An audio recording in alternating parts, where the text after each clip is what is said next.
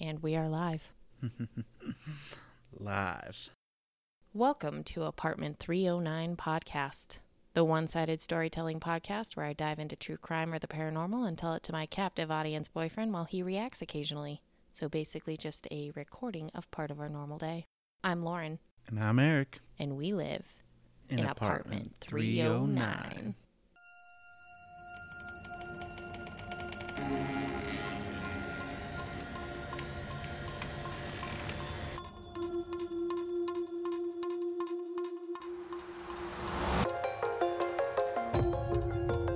We did it. It's our second one. D- round two. Round two. How do you feel?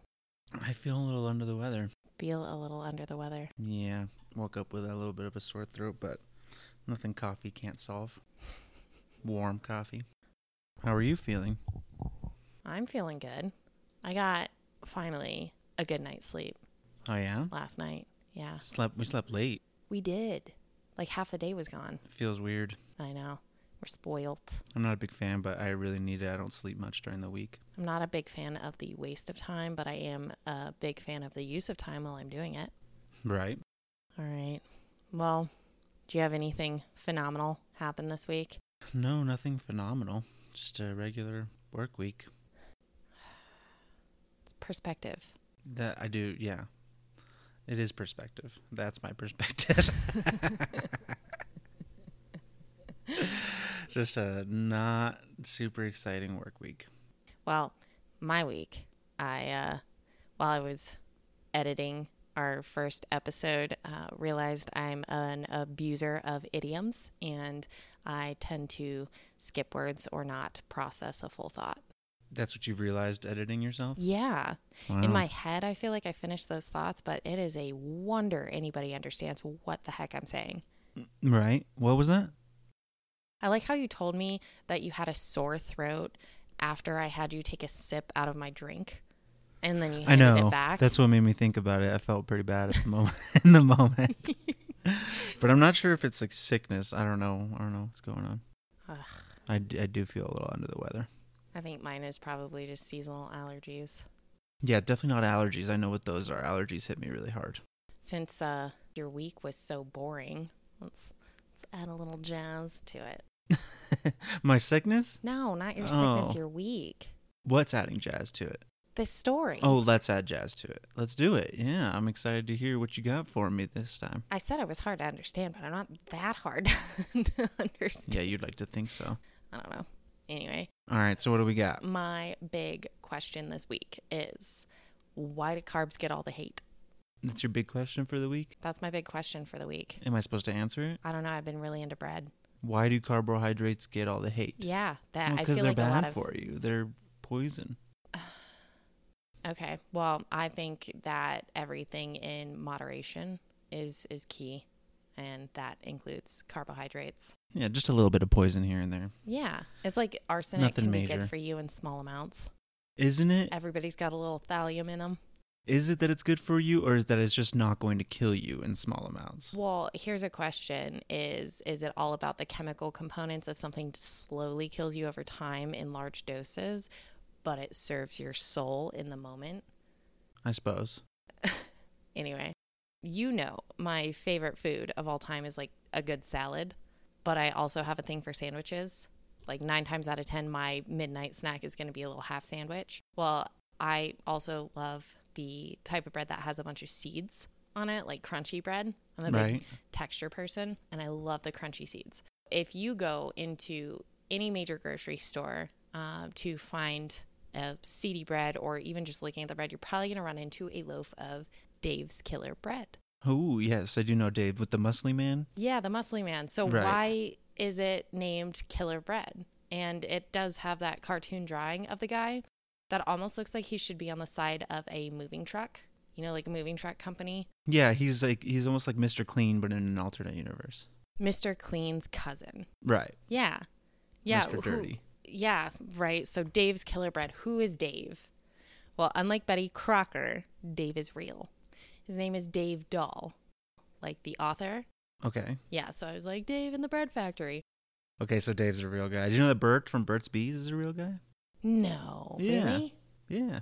He actually he made the wax. He was a beekeeper. Really? Yeah, they like totally took his company from him. What do you mean? It- Well, they used his product, I guess. I don't want to speak too much on it because I don't know exactly, but it's he. Um, yeah, he was a dude that was just he's just kind of a loner, and he would like beekeep and make all this uh, really great beeswax. And I don't know the specifics of the story, but it's kind of like somebody got involved with him, and they really kind of extorted him in a way to make different products and make a business out of his like the fact that he ma- keeps bees and stuff. I don't I don't want to say too much because I don't know exactly, but it's it's interesting. And I watched a documentary about it, and he's like, yeah, he's a real dude. Huh. Does not own, or I think he might get some royalties from the company. I don't know. he I- better. It's yeah. called Burt's Bees. Right. Dang. I could be totally wrong about that. Well, that's depressing. so, uh, Dave grew up in Portland, Oregon, where his family had owned and operated the Midway Bakery since his parents, Jim, and I think his mom's name is Wanine. They bought it in 1955. In 1984, Jim changed the name to Nature Bake, and rightfully so. He was ahead of his time in experimenting with sprouted wheat bread and in classic Portland fashion, organic and more nutritious loaf options. I was looking this up and it actually sent me down a rabbit hole about white bread. And I was like, why did white bread become so popular? I, I mean, I could keep falling down that rabbit hole through the origins and the history of bread, but for the sake of everyone's sanity, because we've already derailed a couple of times, just simply put, White bread has been around for centuries. They found it in ancient Egypt, got really big in the 1800s. But then during World War II, there were some restrictions put on specifically sliced bread by the government. And I'm sure you're going to love this. It was in an effort to regulate consumers during a time where consumable goods were hard to come by. So they Yeah, actually put government restrictions on sliced bread. The Of course they did. White bread was replaced by the national loaf in Britain and war bread or victory bread in the US. They had substitutes in them like rye and rice, and they really tried to even push potato substitutes in bread. Nobody liked it. The bread was soggy. They described it like clay, like it just was gross, is yucky. Folks really didn't like it, but the reality of the situation is they were in the middle of wartime, there's limited resources. Even if the government hadn't put restrictions on it, trying to get a hold of good grain to make bread was hard, if not impossible. But that's not the same as potato bread because they do have potato bread. I mean, I feel like maybe they changed the recipe because one of the things that was lacking also was sugar. Trying to get a hold of sugar was see. really difficult. So it was just this like paste that took the place of bread for a while. It's like replacing a good bowl of spaghetti with some ramen noodles. It Okay. works, it does the job, but it's it's not the same. Okay. Yeah. Propaganda from the government back then was fierce. It was it was hard. So they shamed people into supporting the troops. Uh, it was general consensus that the troops, they're in the trenches, they deserve the good stuff. So save the good stuff for them. And they came up with slogans like "Save the wheat and help the fleet." because they they really they really liked those back then. The press and the government were really up in people's face about it, really guilt tripping them. Even things like go with war bread instead of victory bread because victory bread was only like I think 25% of the filler and war bread was something like 50% filler. And they were like, you know, don't eat bread, ditch the bread. I also learned about canned bread in this process. Have you ever heard of canned bread? Um, I'm not sure. Canned bread, you crack the can open and you dump the can shaped loaf out. It's a brown bread, it's super dense. They make it with molasses and it's eaten frequently with beans and hot dogs. And then I guess you can put raisins in it to kind of sweeten it a little bit. Yeah, your face. It's what happened to my face too. Yeah, it's disgusting. Yeah, okay. War bread, victory bread aside, back to Portland. Dave of Dave's Killer Bread started working with his family bakery around age nine. He was definitely not a huge fan of working with the family business as a child. He started acting out, causing problems with the family. He had at least one other sibling that I know of that also worked there, his brother. Dave acted out in all the typical ways smoking cigarettes, he started experimenting with drugs. Eventually, he drops out of high school in 1980 and then went on to serve his first of several stints in jail, this time for burglary, in 1987. So he gets out of jail, he goes back to the bakery in 1989, and then he quits and he moves all the way across the country to Massachusetts. Some of us would call that doing a geographic, and as typical, it did not work. The change of scenery did the exact opposite, with Dave landing himself a front row seat behind bars for armed robbery. I did my best to go look into more of those details, but I had to pay for any more information. Yeah, I don't know. I just left it. And decided not to. yeah. Okay. Yeah. Wow, Dave was kind of a uh, kind of a rebel, huh? Yes, he was. I feel like it's something we could probably relate with without the armed robbery and burglary. right. Killer bread, baby. Killer bread. All right. So I'm not sure what happened in the interim. Uh, what I did find out is from the search that I had access to, it looks like he kind of jumped up and down the East Coast for a while. I think I saw maybe in Florida for a little bit and then back up. And then he finds himself back on the West Coast, where again, he starts serving time in 1997. I don't know what he got arrested for this time, but 1997. In 2001, he was put into a program to help with drug addiction, and that's while he's still behind bars. He ended up getting into computers and was actually pretty good at drafting and design, like computer based drafting and design in 2001. So good that he ends up not just learning, but teaching other folks that were in the same program with him. Oh, wow. Yeah, natural born leader. He keeps trying to run from it. But he was eventually released at the end of 2004 and then headed back to the family business in Portland.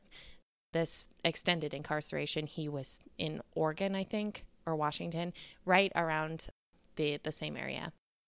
Instead of fighting the inevitable, Dave started to embrace his baking heritage, and with the help of his nephew Shobi, they bring the first loaves of the now infamous bread to the Portland Farmers Market. They were big on texture, they're big on quality, they're big on just overall flavor, and the people loved it. So now he is on the up and up. Dave was proud to be a second chance employer, which means he hires ex cons.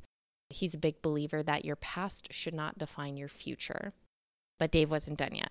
Full circle back to being charged with third degree assault in 2013 after Jeez, a mental Dave. health crisis. It sent Dave and his car spiraling into a police brawl. Remember the drawing of Dave on the bread packaging? I do, yeah. Well, it's not too far from what Dave actually looks like. He is not a small dude. He takes off in his Escalade after a female friend of his calls emergency services saying that he's having a mental health crisis. His behavior, like, we, we need assistance. He hops in his Escalade and he immediately rams two squad cars just head on, just whoop Oh boy. and then while they're trying to arrest him, he's fighting them off. And he ends up sending three of the officers to the hospital. oh, Dave. Dave. I did not see this coming. This time around, they actually got him checked out and they actually diagnosed him this time with bipolar. And I don't know, that's his personal business how, how they handled that, but apparently, whatever they did this time really worked because he has seemingly stayed out of trouble since then. I think at the time the judge actually barred him from going into bars, from driving, kind of helped keep him out of shenanigans. Whatever. He ended up really buckling down and really lit a fire with what he'd started with his nephew. Gets back into it. His brother brings him back. And by 2014, they were selling Dave's Killer Bread in Costco. And by 2015, they sold the business or allowed Flowers Foods to acquire. Wow. Yeah, so he's still making bread, amazing. and it allowed them to spread nationwide. Brought them all the way up into Canada and down to Mexico. I feel like this is a great example of trying to fight your fate. it's he started in the the bread factory and he ended with his own bread factory, and it's a really I think great success story. It's a really rocky story, and I personally hope the best for him. I still Yeah. stand with everything in moderation unless it's illegal. Right. Yeah. And I'm glad that um, he was able to turn it around. I'm looking at his mug shot here. He got beat up pretty good on this one. Which mugshot? I mean, he's got a pretty killer mullet in this one. It's probably an older one. Yeah. Yeah, it looks a little early 90s. Yeah, Dave doesn't look like a guy you'd want to mess with. Uh, no, he doesn't, but he also looks very friendly. It might be the bias of the fact that he is like standing here with loaves of bread. It's hard to think of somebody as really intimidating when they got their bread lined out like that. But yeah, good for him. I mean, look at the difference. Uh, look at the twinkle in his eye. The the difference between that mugshot and then him getting back into making bread and like being interviewed about making bread. He just he looks happy. Right. I think he really he found his place, and I'm I'm happy for him. I'm excited for him. I'm excited for his nephew too. Yeah, good for him. Yeah, Happy for him. go them.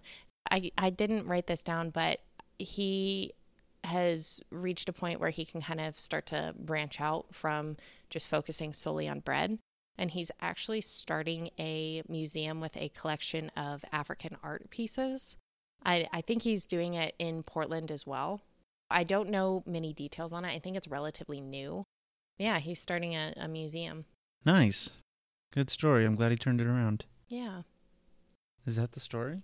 Yeah, that's the whole story. I told you it was a short one today. I see. We'll just have a short episode this week, like a 15. I, I, I suppose. All right. Well, thank you so much for joining us tonight for this short episode of Apartment 309. Please feel free to send us your story, whether it's about your experience with the paranormal, true crime, alien encounters, or anything of the like. You can email us at apartment309podcast at gmail.com. You can visit our website, apartment309podcast.com. You can follow us on Instagram at, you guessed it, apartment309podcast. And don't forget to rate and review. Be sure to follow us so you don't miss one of our weekly episodes. And we hope you join myself, Lauren, And Eric, next time in apartment 309.